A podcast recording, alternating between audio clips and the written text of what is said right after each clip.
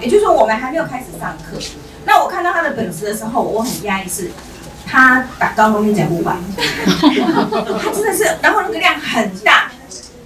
那我知道，我大概知道说他为什么会吃牛肉，是因为他要单杠，他担心他自己的白糖也不够，白血球不足。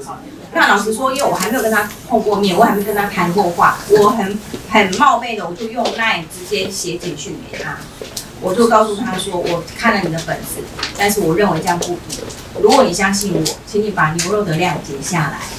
我们都还没有见过面，他愿意这样子就改了。因为当我们第二次再见面的时候，他整个意思就改过来了。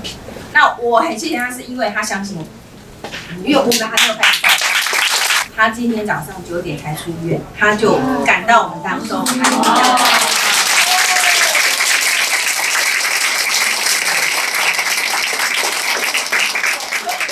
这里面有很多感动的故事。那个我发觉。我们的那个黄老师，他是任何的问题啊，不管是有理没理，或者他讲过的，人家没有听懂，或者讲一个很奇怪的问题，他都会回答。而且我看得很